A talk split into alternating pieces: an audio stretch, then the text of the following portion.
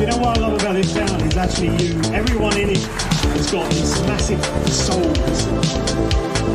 We're Luton people, and that's what we care about.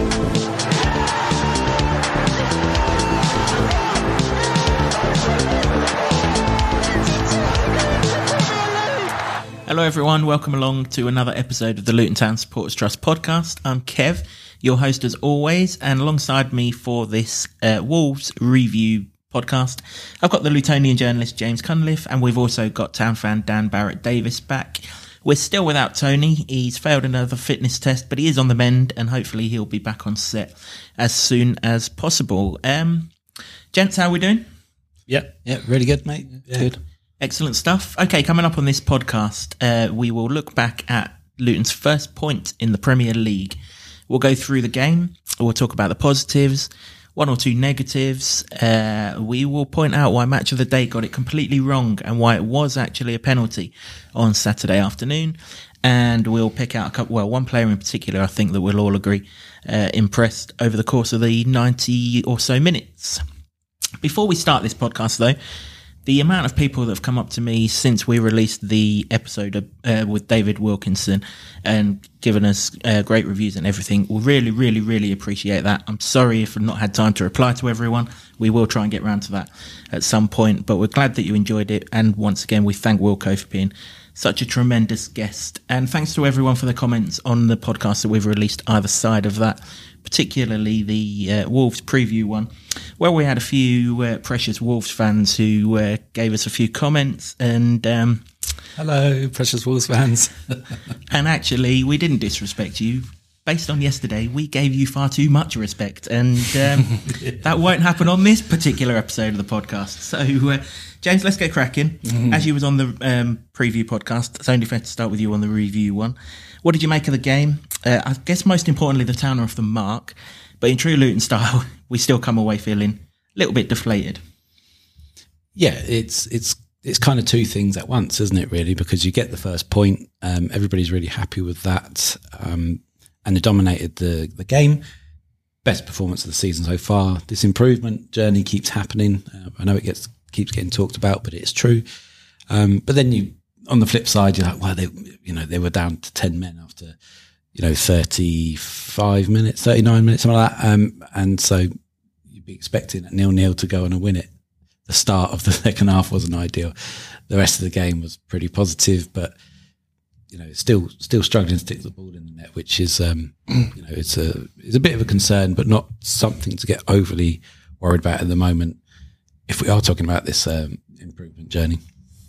Yeah, exactly. And it is, it is an improvement journey. And I mean, Dan, for the you you often see on like the Sky graphic Luton over the last ten years and the, and the improvement. Mm. Well, actually, if you had that graphic and just had it for this season, it would start off here at sort of low, and it would kind of go up in a forty-five degree angle because we are improving with every performance, and now we've actually got a point, something tangible to show for our efforts. Exactly, and you know it goes back to what what we've said many times about since we've been back in the Football League, how we've gradually grown and grown. I mean, you, you, look at the gaps when we came up from League One to the Championship, it was probably like that.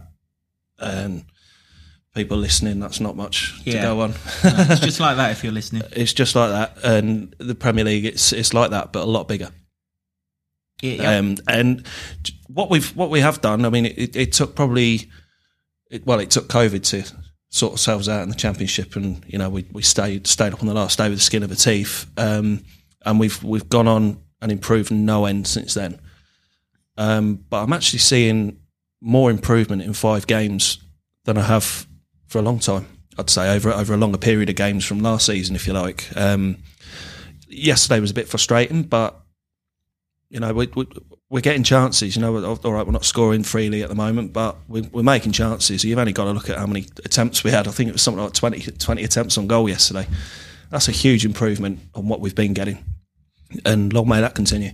Yeah, it really is. Let's hope there's not another pandemic to get it all going. Do without that. That would be mm. rather nice. I think hell would freeze over first, wouldn't yeah, it? Surely. Hopefully. Mm. Uh, yeah, hopefully that is the case. Um, Do this on Zoom again. yeah. All of this um, sort of doom and gloom that's been in the outside world portrayed at Luton James, and all of a sudden there's two teams below us We've got our first point on the board. Things are going in an upward direction. And, you know, these people can worry about other teams now. The Burnleys and Sheffield Uniteds of this world. Don't worry about Luton. We're making our own way. We'll be, you know, we're getting there.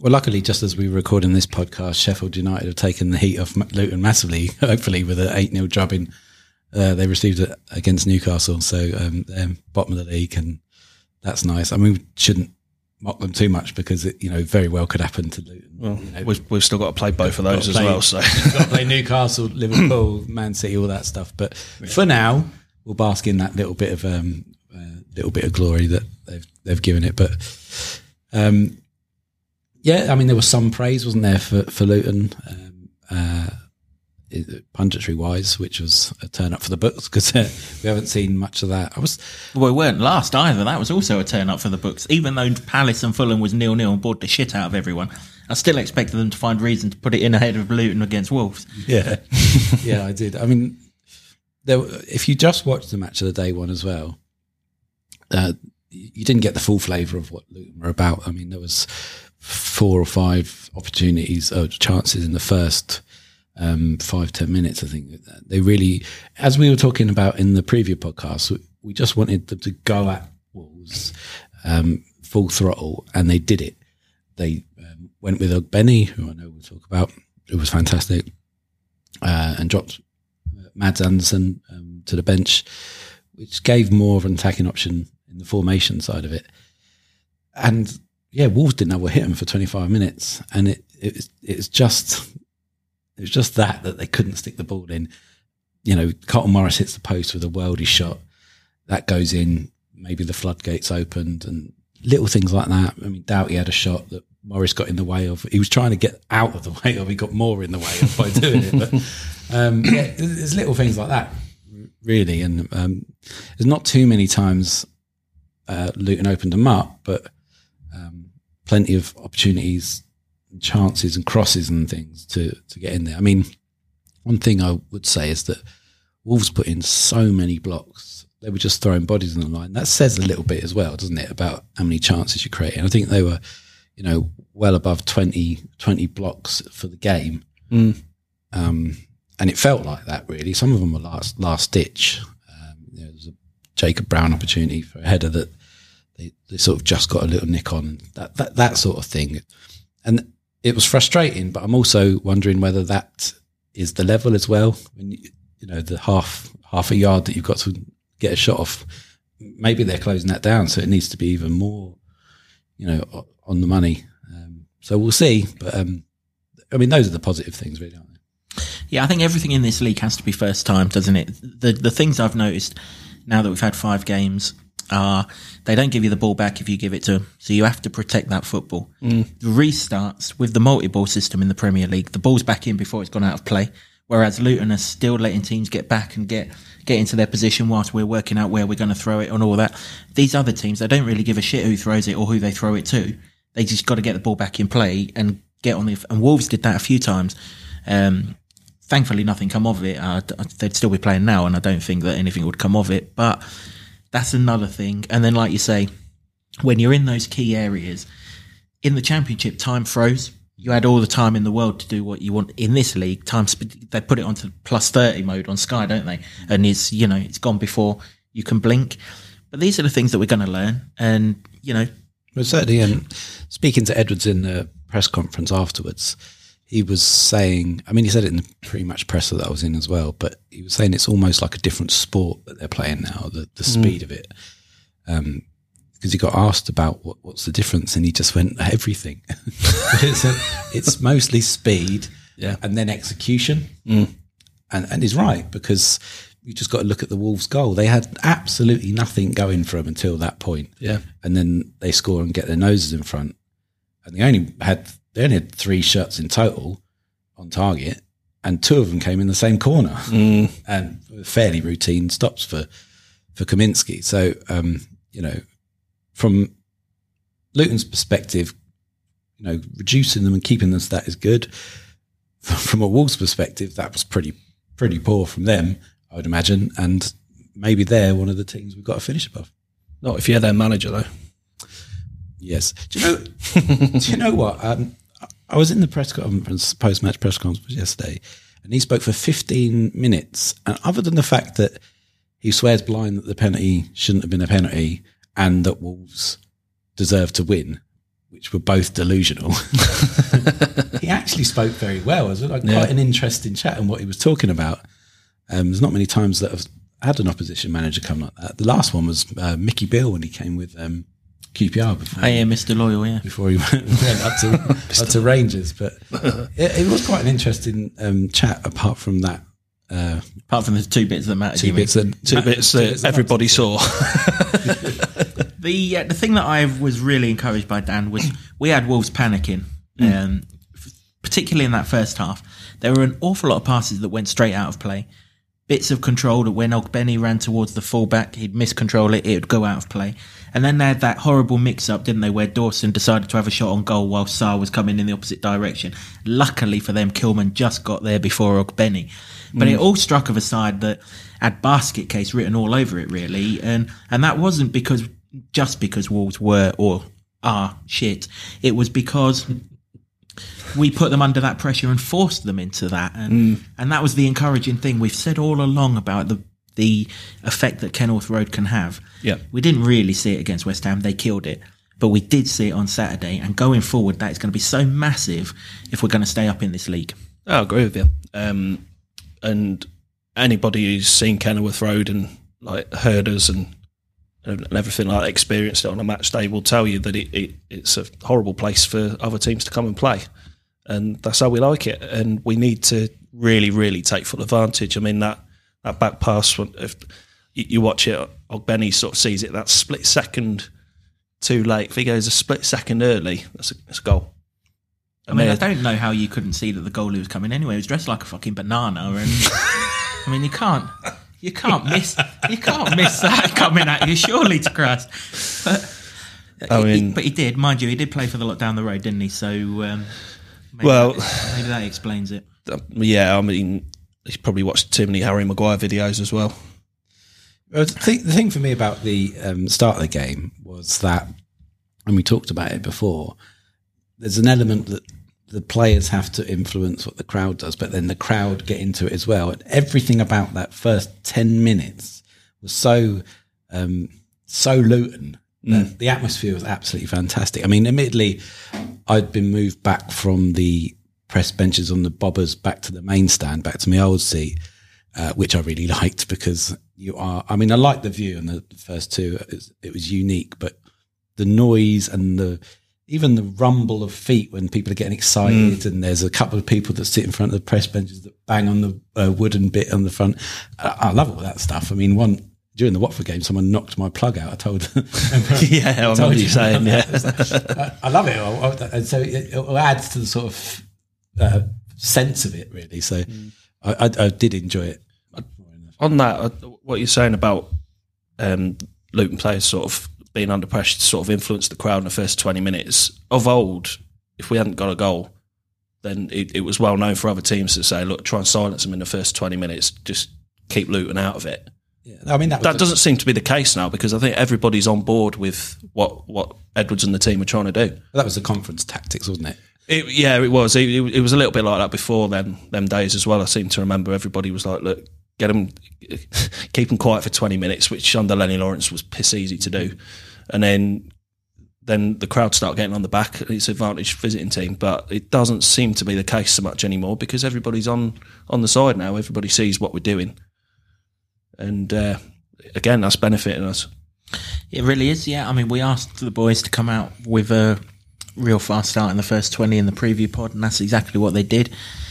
Width of the post away from taking the lead for the second time. Great shot. In um, two Saturdays.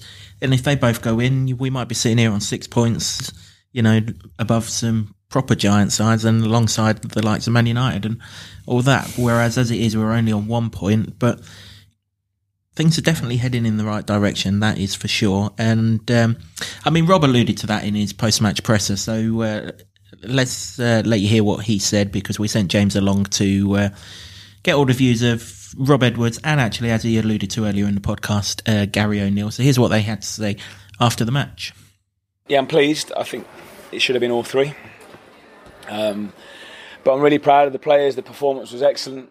It's a good day for the club. I thought the supporters were, were great. Everything that we asked uh, of the players to give the crowd something to shout about, to, to get them involved, to engage them. I thought we did that, did it really well. Started the game so well. Probably the best we've ever played since we've been at the club. I think the, the level of the game, Fat Wolves couldn't really get out of their half, completely dominated the game. And we did really for the majority of it, the vast majority.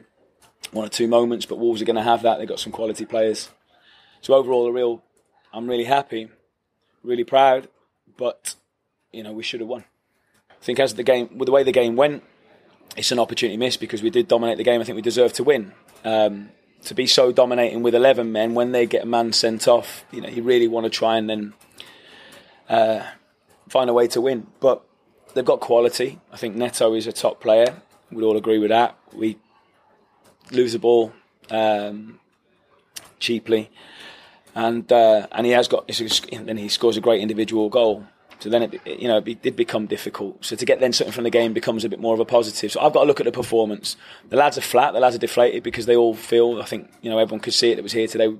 There was a win there for us. Um, but I think it shows the how hard the Premier League is. I think it shows how good you've got to be. You've got to be almost perfect then to to get anything from it. And today we were close to that, you know, and in terms of how we wanted to play. And, um, but you know we haven't we haven't won. But I've got to try and look at the whole thing, and I've got to look at the performance. I've got to look at the improvement. I know there's loads more we can do. I know there's loads more we can be better at. But uh, we're competing, and we're competing well, especially in the, especially in the last three games. We're not giving big chances away, and uh, and we're looking a threat. I thought the red card was red. I don't think there's any doubts about that. I thought the, my initial view on the, the penalties that we've had better shouts over the last two games for penalties, but we didn't get them. Um, but I think the hand is in a, in a, or the arm is up and in a natural position. I know it's deflected, so um, if I was them, maybe I'd be a little bit disappointed on that one. But it's obviously been checked and uh, and stood, so we'll, we'll certainly take it. But I think we've had better shouts in the last two games, to be honest. Yeah, it's never a penalty. I mean, it's a ter- absolutely terrible decision. I think it. Um, yeah, if that if that is a penalty, we're in a real bad place with where the rules are. I mean, uh, I've got the rules that were sent to us on my phone, and mitigating circumstances for handball are if it hits the same player on a different body part and has a significant change of trajectory, then it's not handball. Let's. I want to move back away from that as quickly as we can because there's a group that underperformed massively for a spell. I asked big questions of them, and they gave absolutely everything, and we leave with a point, which is probably more than what people would have expected with 30 minutes on the clock. Yeah, I think it's a fair assessment. Um, Rob's still obviously delighted with what we do. It's just now that final bit, isn't it? We kind of said it in the build up to the game, James. We said it after the Fulham game. The performance levels now are where you need to be in the part of the Premier League that we're going to reside in this season. I'm not really worried if we don't match the performance levels of Manchester City and Liverpool and all of that. It's not going to happen. We're not going to be judged on it. But these sort of seven, eight, nine teams that we are going to be in and around, we're there now we just got to put that ball in the back of the net, and um, hopefully, the fact that we got a point.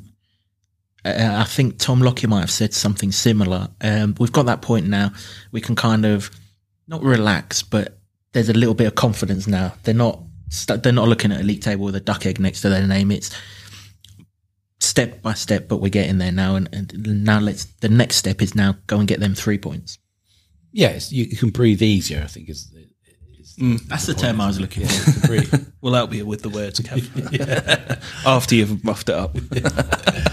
um, yeah, I think it does take a little bit of a, a monkey off the back, um, and but they've known from the performance levels at the, the Fulham game, particularly um, you know, parts of the West Ham game, but this one mainly, this was the best uh, performance, and that's all you can really ask for. Is we'd all want to be this lightning fast start where it get like three wins quickly on the board, and you know it, it feels like they're coming. Honestly, that's why I, I, you know anyone in, of a Luton um, tilt is not too worried. It's just this outside noise where they're going, well, Luton are going to struggle. But like I say, the only, the, the only thing really is at this moment in time is like who's going to take the initiative and put the ball in the net because that's what we that's what we need. But you can't argue in the amount of uh, forward impetus and chances created, and uh, you know there was there was so many good performances on, on the day from everywhere. I mean, to the point that yeah, Lockyer Lockyer didn't have um, the greatest moment for the goal. I mean, I think it, he showed a lot of nous generally. You'd want him to clear out Neto and just take the yellow, maybe. But every other aspect of his game was wonderful. But he didn't have to do much defending. He didn't. He, he raked a couple of forty-yard balls out to the wings, which was they were unbelievable. For I thought Kal Naismith had come back. To be quite honest, I, I did. and he was bursting out from the back, same as Bell, Burt, a lot of them. Um, Doughty had a great game. A um, couple of good crosses, a couple of dodgy options for shooting, which you know at the stage that he was doing it, it did feel a little bit desperate, because, only because they'd scored and it was so against the run of play. But he had a great game. Um, Morris had one of his um, best games in the Premier League, probably his best game in the Premier League, um, and then and then Chio. Yeah, come on to cheer on him. I'm, do you know what? I'm so proud of the performance against Wolves because it's so easy when all of this outside noise has been coming along to slump our shoulders, to kind of be cautious, to be negative, to be defensive. But we weren't that. We were positive. We were on the front foot. We were Luton. Our fo- our attacking centre halves, the the two wide centre halves, they went into the opposition half. Oh, this is eleven v eleven, not just eleven v ten. They they were brave enough to commit and go forward to join the attacks to help Issa Kabore down the right hand side in Reece Burke's um, case, to help Alfie Doughty down the left hand side in Amari Bell's case, who I have to say was very, very good once again, Amari Bell. We've called him out a couple of times earlier in the season for maybe not having hit the stands, standards that he would expect. But at Fulham, very good. And on Saturday, very, very good. But there were loads. There were there's quite a handful of players that were slow to start. Um, Lockyer we talked about. He was back to his best. Nakamba was slow to start. Didn't really have a lot of pre-season. Him too. He was he was back to it. Bell another. Uh, Burke's come out flying since um, he's come back from uh, the injury. Um, so there's lots of positive stuff happening. It's just it's this incremental thing. But I, I think everybody Luton wise with a Luton head is relatively happy about it. And it, it is just the outside noise. You just got to block it out. You, Yeah, I mean, you, exactly. you can have a moan up about it. but There's not, you know, some of it's ridiculous, but that the way that the rest of the football world talks about Luton is not the way that everybody of a Luton um, tilt thinks about it. It's not. It's it's totally different. They're all thinking about well, you must stay in the league, you must do this, and you must do that, and that's not the agenda for Luton. It, it's part of the plan, and and nobody can get nobody can wrap their head around it. It's it's quite amusing to watch because Yeah. nobody's seen a team like Luton. And when you get up in, in the Premier League, they're, they're talking about how you have to just try and survive and make the most of it. And you're like, listen, this is not pressure. Getting relegated to the conference, pressure. Three, Trying to get back up. three failed playoffs in the conference. That's pressure. Not nearly having a club. That's pressure. This is this is manna from heaven. Pretty much mm. everything we spoke to Wilco about on that podcast. That's pressure. This is just happy days. Dan, there was a slight tweak to the formation on Saturday. Mm. Um, more of a 3 4 3 outlook to it rather than the 5 3 2 that we have had. And I think that front three, that's a thing that we're going to explore an awful lot because, yet again, Wolves have come with a front three. Every single side that we've played this season, bar none, have had a front three. Mm. We've got to kind of blend into our surroundings there.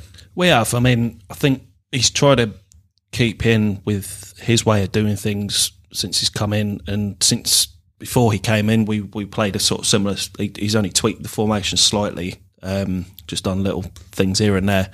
But when you when you're stepping up a level like we are, you've you've got to adapt and adjust, and you've got to have the nous to know when to change it, when not to change it. Um, and I, I think very slowly, you know, we, we- we're getting there. It's, it, you know, it, it, it, like I say, it's progress. It's step by step progress, and we're getting there each time. And you know, if if we have to change the formation, I think with the th- front three of Brown, Morris, and uh, Benny, it's not a bad three. It's not a bad three. with Elijah and Woodrow. With yeah, To exactly. I'd like after to, I'd like to see Woodrow get a bit more action. I, th- I think I thought Eli had a good uh, cameo as well when he came on. Pelly as well. I mean, that that is, that is a, the other thing. I think that there's good strength and depth there, and everybody will be desperate to prove themselves, and that's what showed yesterday when Pelly came on, added impetus because it was a bit flat after the goal, and you know, understandably because Disappointment. it came out of hmm. absolutely nowhere. There was no threat of that whatsoever. and you're thinking, oh no, here, here we go again. I mean, that's one thing we've got to sort of try and get used to. Uh, but the players responded, and that's the, the two way relationship, isn't it? Because the, the crowd were really flat. The players upped it, and then we had a really good finish. And, uh, you know, could have nicked something. There, there was pepper in the box with with crosses and stuff. And um, yeah, unfortunately, the Benny one was it was clearly offside. But for a beautiful second, two seconds there, Yeah. you thought, yes, it's, it's, they've done it. Yeah. Yeah, indeed, indeed. So, um, let's go on to the decisions then. Dan sending off. Uh, even Gary O'Neil hasn't had any complaints with that, so it must have been an obvious sending off. It was the right decision, and actually, fair play to whoever saw it. I'm not convinced it was the ref that saw it because he was. I'm pretty sure he was following the ball, but whoever did see it's got the right decision. I th- yeah, I mean, I, I looked back at it and he sort of sees sees there's a tussle going on and he's he's watching the play and then I think he, he must have seen something out the corner of his eye because he, he was pretty quick to dish out the red. Um, it's yeah, there's no there's no complaints. You can get in a tussle with that. You could probably argue that Lockie's left his leg in there, but if you look at it, he he can't really do a lot with it. And then the player's just gone and put his stud through him, and you, you can't do it. It's, it's violent conduct. It's a red card. Absolutely no Yep. no question. Um, But the, the nous thing I talked about as well. I think there's an element in previous games, and maybe uh, more so when Luton came up to the Championship and trying to get used to the level where they weren't playing those. You weren't playing your full hand in those situations. And, um, I, I, you know, I applaud Tom for making the most of that because it was it, it wasn't going to hurt him. He- but, he, was smart. He was Yeah. smart in But not how only, he played it. Not only Lockyer, but Mor- uh, Morris and coming to back him up and making the most out Mm. of it. Because yeah, I don't think the ref saw it. I think his back was not to that incident, and maybe the lino saw it or the fourth official. yeah. the Linos never see anything. yeah. But We know that. But the fact that Morris made such a big deal out of it as well, while um, Lockyer's on the floor rolling around and doing the stamp. I was going to say if you didn't mime. know what happened, Yeah. Morris made sure you did know what happened. But Yeah. that, but that those little things they are important because uh, you know if you didn't if you didn't appeal for it, I mean, take the West Ham uh, big incident as well at the end where Ward Prowse everybody sees it Ca- happen. catches it, doesn't It he? didn't seem like anyone appealed for that, and you've got to at least try and put put that in the mind of an official. I mean, if hmm. it's the other way round, they do exactly what Morris and Lockyer did, don't they? So you know, you've got to again fight fire with fire. It's if you can get that advantage, they're going to get it against you. So you know, A, a lot of the big clubs do it as well. I mean, in the nineties with Manchester United, Ferguson's main tactic was if it looks like a foul, surround the ref till he gives it. I mean, and it worked for years. I mean, even if like you could call it soft, yeah, you look at the Man City game. I mean, Gibbs White's gone down like he's taken a right hand from old Zizou Zhang that beat Joe Joyce, but he barely got touched. yeah, he barely got, me. but he barely got, he barely got touched. yeah, Yeah, he's down rolling around on the floor and the red card's out. And when you look at it back, all he's done really is just grabbed his neck a little bit. yeah. And you'd think he's like knocked him out with a right hook. The, the still they showed for that doesn't didn't really tell the full picture because you see the still has always got his hand around his neck. It's a red card, but when you look back at it, it's, yeah, it's, he's literally it's- just it's put like- his hand there, It's isn't like, it? it's like a little tap like Yeah, that, isn't it? it's But absolutely- I think I think that's that's the thing as well. Like I have to tell non non football fans who don't like football because they roll around like they're being hurt. You, you having to explain to people that don't get it that they're trying to gain an advantage is a pain in the ass. well, it does look particularly stupid at It, time. it, it does, it does. But if we're winning a free kick and it makes a difference between three points and a point, Yeah, no, absolutely. Carry on. It, but it, who, you're, who's going right. to to tell them to stop it? Just at a time where uh, the Rugby World Cup's going on and, you know, hard men are actually hard men, uh, it does look a bit. They're rubbish footballers. They are, but it does look, apart from George Ford, thankfully enough, and um, yeah, it does look stupid. Less less of the egg chasing, please. Let's come, let's come on to the uh, the main topic of conversation then, James. Uh, it was certainly the main topic of conversation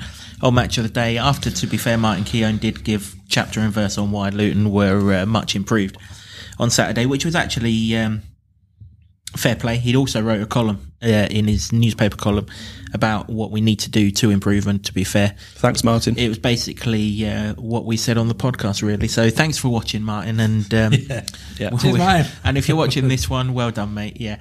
Um, so Issa Kabore picks the ball up in the box. It cuts inside. He has a shot. I think it was a shot. He has a shot across, whatever you want to call it. They kicked the ball. He did. He kicked it very hard. He kicked it at João Gomes. The ball hit his leg, flew up, hit his hand that was so high they had to re-divert flights into Luton Airport just in case they hit it. And the referee gave a penalty. Um, VAR check. We saw that on the our fancy new screen that we had a VAR check. Three or four minutes later, or it felt like three or four, min- four minutes later, finally the check was through. Penalty. We've already heard Gary O'Neil not happy about that. If you watched Match of the Day last night, you got chapter and verse about the decision. Unfortunately, you got chapter and verse on the 2021 laws of the game, and we're playing the game in 2023, whereby all of this tosh about a deflection making any difference whatsoever to that uh, to the flight of the ball is all irrelevant because he is blocking a shot with his arm outstretched and he is effectively making his body bigger. Now, you just cannot do that, or if you do do that and the ball hits your arm, that is a penalty, regardless if it hits something or not. Where it where it worked, if the ball hits something, then it hits your arm, is Joe Taylor at Wembley when you're attacking and the ball flicks up and hits your arm. That then is an incident. But when you are blocking a shot or anything like that, and if you've watched the Arsenal Tottenham game, you've seen another one in that incident. If you make your body bigger, whether the ball goes like a pinball machine, if it hits the hand, it is a penalty. So the referee was absolutely right. Gary Lineker and Chums, sorry Martin if you're still watching, were wrong, and um, we've got the IFAB law to uh, to prove it as well. yeah, I mean that that's that's the thing. It, the referee gave it immediately, um, and, that's the thing for me. I'm fortunate enough now in the Premier League to have um, screens on the press desks and, and video replays, and when I saw that it deflected off his boot and hit his arm, even I was thinking, "Oh no, VAR is not going to give this now," because it was in the rules.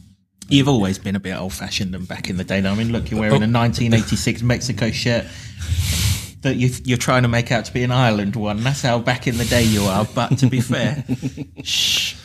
Everybody, just squint and pretend this is a Republic of Ireland shirt. This in tribute to Ogbene, but Exactly. it's the closest I can get. We ain't, we ain't got the budget for anything more. So, um, I mean, you're too tight to buy an Ireland shirt. yeah, it, it'll come. It'll come. um, but yeah, uh, so I was I was thinking that it was just a doubt of it because, like we were talking about, there were so many chances. And you're thinking, how is this going to go and when go in? To get a penalty, great, and that's that's the chance to get back on terms and and then who knows after that if you know Luton were playing pretty all right by that point. So 25 minutes to go. yeah, absolutely.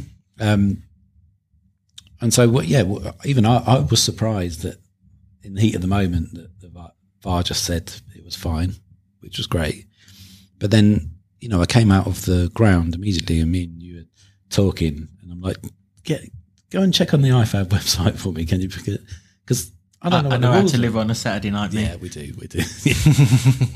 but it was just one of these, isn't it? But uh, this is where the confusion comes in because who knows what the rules are? They keep bloody well changing them. Yeah. But we did. We had a look and researched it, and as you say, the only actual um, thing you can probably have a bit of a debate about is the proximity argument about how close it was. So it's a bit then laughable that me and you've done that research on our phones as I'm walking out the ground.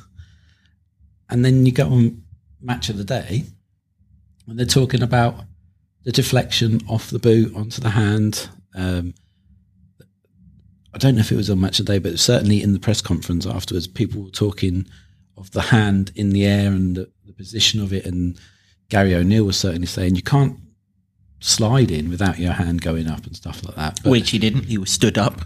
but but it, either way, uh, you, I'm not talking about whether you agree with this rule because it is a bit nonsense. Because if you're going to slide, you're going to jump, your arms are going to go up. We all know this, but it is the rule, and it was in an um, unnatural position. And this is what we talked about when the James Ward Prowse incident happened. We got the IFAB website up and we put it on the podcast, didn't we? Because it gives you a diagram of what handball is, and that's handball. Hmm. So quite why some professional pundits who were former professional footballers are talking about all these things that aren't currently in the laws is is beyond me. because they never had VAR when they played and they don't like it. But particularly when they've I got six hours in a studio between f- incident happening and discussing it on said TV program to do exactly what we did in five minutes. Mm. But they don't want to do that because the agenda is to criticise the VAR, which, to be fair, we've done it on this podcast. It's hard not to.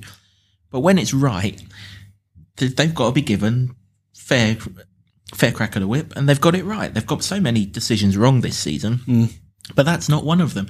I mean, you mentioned about distance for between ball and player, but even that's irrelevant because his hand is so far out of context of where it needs to be. I mean, he is, it's a good three foot above his head. He's only blocking a shot. He don't need to, you know, he's, he's not trying, like I say, trying to circle planes or anything like that.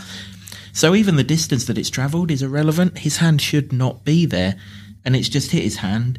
And yeah, it's it's a penalty kick. Can you get your arm three foot above your head? He can, 'cause- he can, because it was three foot above his head. And um, No, but it is. It, it it's it's frustrating. Uh, I don't want to like veer into conspiracy theories and that they've got an agenda against Luton. I know that people say that. are you trying to say that the presenters um, football club that have been replaced by our beloved Luton Town is uh, forming a vendetta of some kind? Well, know. there, there, there does seem to be a um, a stereotype about what Luton is, and that they're not doing the right things, and then that extends to how they play, and and then then they can probably use as a stick to poke them with the amount of chances they created yesterday or shots they had and they didn't score against them. They can add all that into the mix, but I'd I'd not I don't want to veer towards that on this occasion. I want to say that the rules are too confusing and they keep changing them. and if the national broadcaster are getting it that wrong, then there's something wrong with the rule.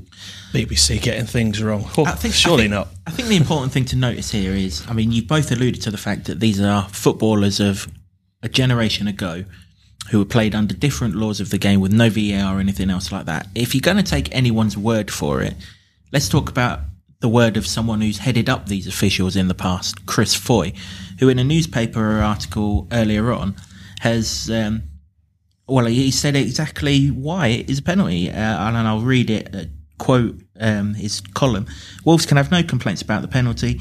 Issa Kabore's cross deflects off João Gomes's foot and onto his hand, which is a long way above his head. It's actually three foot above his head, Chris. Uh, his arm is clearly not in a natural or normal position. Inspector Gadget in a previous life. That's what Josh Smith felt, and VAR John Brooks agreed. The law is very clear. Gomez made his body unnaturally bigger. It's that simple. And it is. It is that simple, but yet there's. I don't know if anybody's seen. There's a there's a fantastic Twitter spat Oh, it's brilliant. between um, Dale Johnson of ESPN, who's uh, like a VAR expert, and Gary Lineker, who's still doubling down on the fact that it was he thinks it's a ridiculous decision. Who can we just clarify is not a VAR expert? No. And um, Dale Johnson gives a great account of every reason that they talked about and why it's not true. Uh, and why it's not in the laws, it's why it's not true. the only one he sort of concedes to is maybe the proximity, but he said, even so, in every, in almost every situation, I'm paraphrasing. Maybe we'll get the thread up and you'll be able to see it on the screen um, if you're watching this. But he said, in every occasion, that's going to be a penalty. Um, so it's interesting.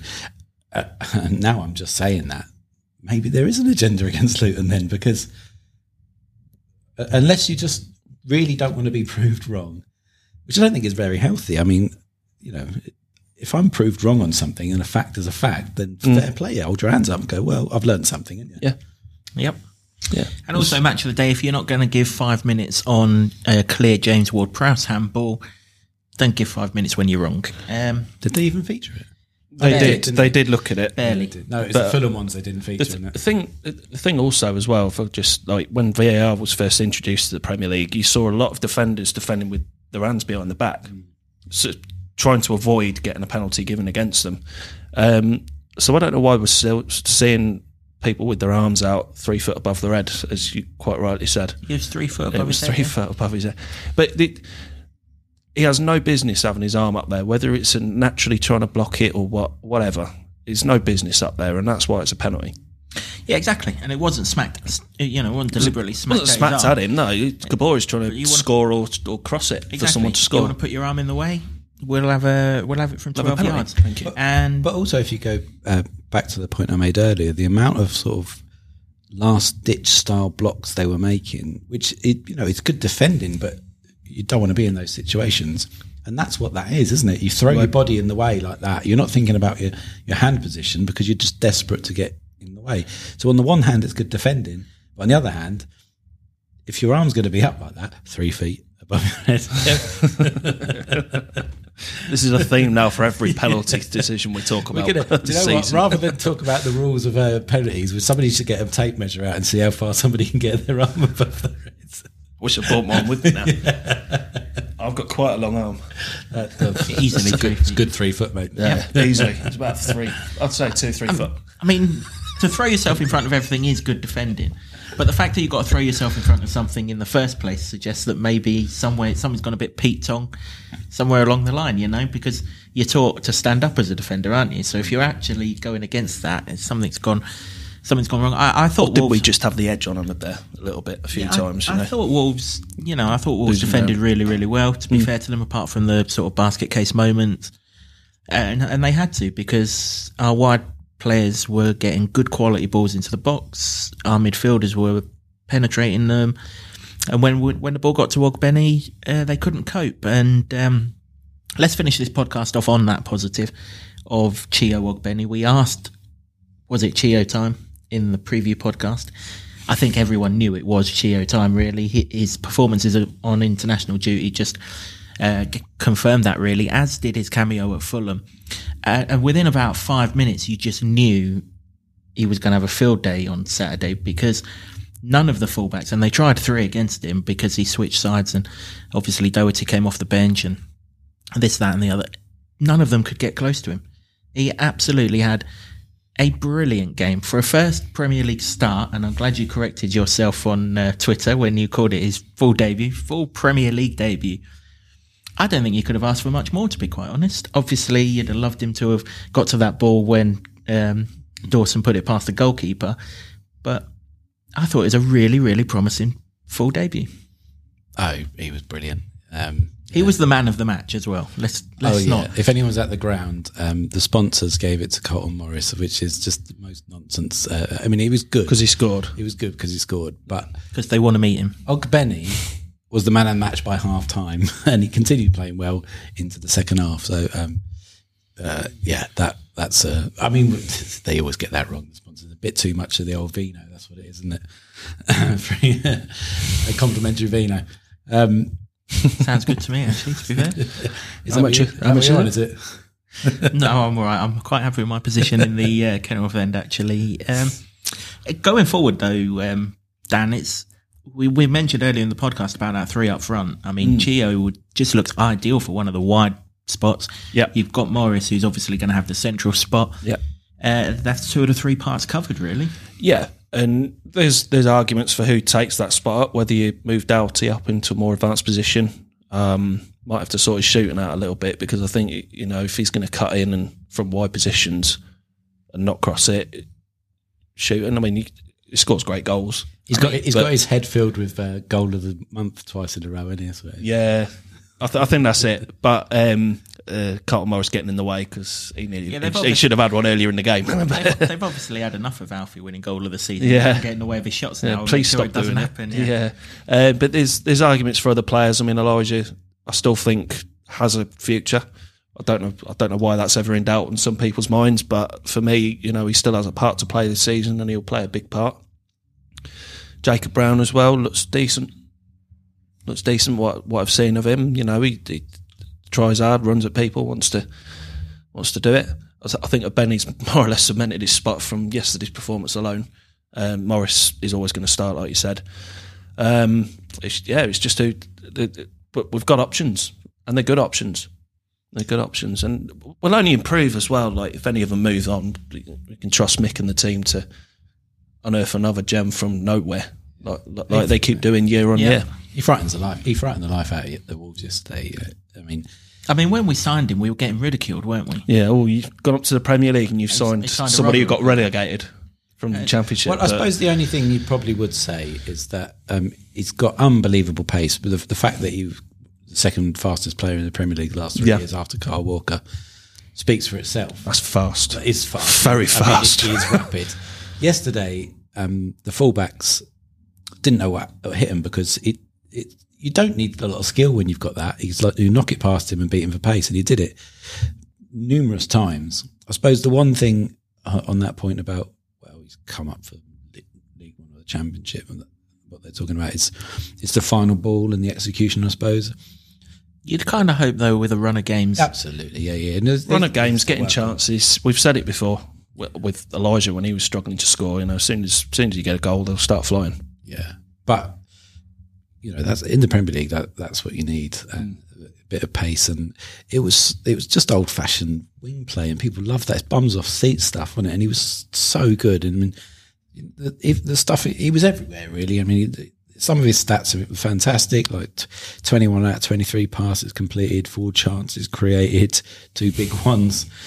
Uh, he had 43 touches, but then 100% dribble success rate, which Wow. is f- phenomenal. Um, That's good. It's, it, if that's the start, then you know I can't wait to see what what's going to come after that because I was impressed with his little cameos. He he coming and off the bench, Mm. but then that yesterday was just different, different gravy. Well, I mean, the two stats that you've sorry, Dan, the two Sorry. stats that you've not read out: eight crosses, four recoveries. Now, we'll go on. We'll talk about Chio and the Everton re, uh, preview podcast. But going into these big away games, you're going to need someone who creates, but we're also going to need someone who gets the ball back, like Jacob Brown did at Fulham last week. Four recoveries is perfect going forward, and he can do the defensive work as he actually showed because Rob took Issa Kabore off, didn't he, for the last ten minutes, and um, Chio went to play right wing back, and he still had that left back on toast even then. Yeah, uh, yeah. I mean, it's it was such an exciting addition. Um, really, uh, you've seen you've seen what he did when he played for uh, Ireland as well. Again, squint if you're watching this Ireland. people, people on the audio podcast don't know what I'm talking about. I'm wearing a 1986 Mexico shirt. It's as close as I could get to the one Ireland one. Um, and I had fajitas for dinner. But no sombrero, thankfully. thought Sundays were for roasts. Never mind. Yeah. Sorry. Mexican roast. That's a good roast. Aloha. It was really encouraging, though, Sorry. wasn't it? Just you know, uh, the fact that we called for him, everyone called for him. We wanted to see him. And he stood up and delivered, and he's got a confidence about him, hasn't he? Because earlier in the season, uh, he came back from international duty, didn't he? And he said we need to be more arrogant, which actually we called him out for because we want the confidence, not the arrogance sort of thing. But he's obviously got lots of belief in himself. And Jesus, if you're that quick, why wouldn't you have uh, lots of belief in yourself? You know, he's um, But I spoke to him yesterday as well, and obviously the talk was about how quick he is as well. And he's he's just like, well, it's it's just a God given talent that I've got. I've just got to exploit it, really, um, and that's the right attitude. And also, you think that he displayed that on a tight, cramped surrounding at Kenilworth Road. When we go to some of these big grounds where he's got lots of, uh, particularly you know in away games where teams are coming at us and there's lots of space in behind.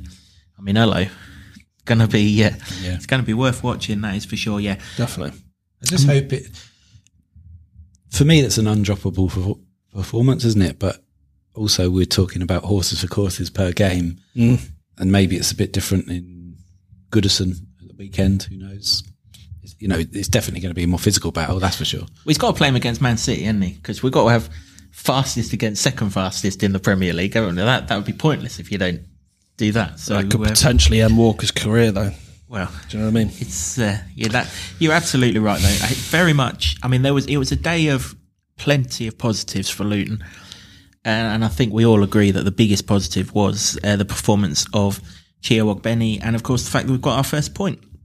Just before we go, then um, let's have a quick look ahead to what's to come before the Everton game. And Dan, trip to Exeter in midweek in the third round of the Carabao Cup. I think Rob alluded to it pretty much straight away. He's going to make changes. So I would imagine that that means that the players that were on the bench on Saturday are going to see a lot more action. And the one that I'm really interested in seeing is Teden Mengi, who we've not yet seen. He was on the bench yesterday. Uh, you would imagine him and Mads would get two of the defensive spots, and um, it'd be very interesting to see what he's like. Yeah, definitely. Um, especially if anybody watched the um, the FC twenty four video where they invited. It's questionable that bloke, isn't there's, he? there's, a lot of questions to be asked, Yeah, he's not I- I sure didn't- about his attributes. Yeah. he? Very questionable. A lot of them. but we know we know for Mads Andersen, if in doubt, what would Jan Molby do? Indeed, yeah. And James Shea doesn't give a shit. No. couldn't, couldn't care less, mate. Couldn't care less, mate. Uh, couldn't care less. He would. He, does. um, yeah, no, like you say, good good opportunity for uh, players that aren't quite getting minutes to get minutes. Um, I'd imagine, like you say, Andersen and Mengi will get two of them three. I don't know who's going to get the third one, to be honest. Might bring a kid in. I don't know. Yeah, might do. Might play Pelly there. Yeah, Pelly's Pelly's uh, more than capable of doing it. Might stick with one of the three that played Saturday. I wouldn't have thought Lockyer or Burke would get a nod. No, it definitely won't be Bell either. I'm pretty sure we won't be going nowhere Yeah. near Exeter with Bell, not after what he said about managing his minutes uh, when he came back from international duty. I, think that's probably a reason why he's he's sort of been off of it a little bit because with, with having a not having a pre-season but being away with your country, it, it does take it out. It's it's completely different, two different things. Agreed, yeah. Or it could be an ideal time to play a back four, to play three up front, like he did against Gillingham, and let's just see how it works. You've got two centre halves in Mengi and Andersen. You've got Giles, who's presumably going to be the left back. Yep. Find someone at right back, and um, then you can play three up front. Elijah, Woodrow. Um, in midfield, you've got Berry, you've got Pelly, you know, you've got Chong. So just, even though he's going to make changes, and he didn't actually commit to 11, but you just got to think that the proximity of the Everton game is probably going to mean near to 11 as possible. Still going to be a strong side when you read it out from 1 to 11. Well, this is the thing, isn't it? I mean, all last season, you'd say there was a strong 11, maybe one or two that could come in, but they've got two sides now, really, that you can make a decent fist of a, League Cup or FA Cup uh, contest. It doesn't all have to be about the Premier League. At the same time, if, if they go out, nobody's going to be that bothered. But, um, and uh, all due respect to Exeter as well, but it's a game that you should be looking to win for you know confidence levels as well. Um, and yeah, I, I- I just hope to see that. It would be nice to see Mengi.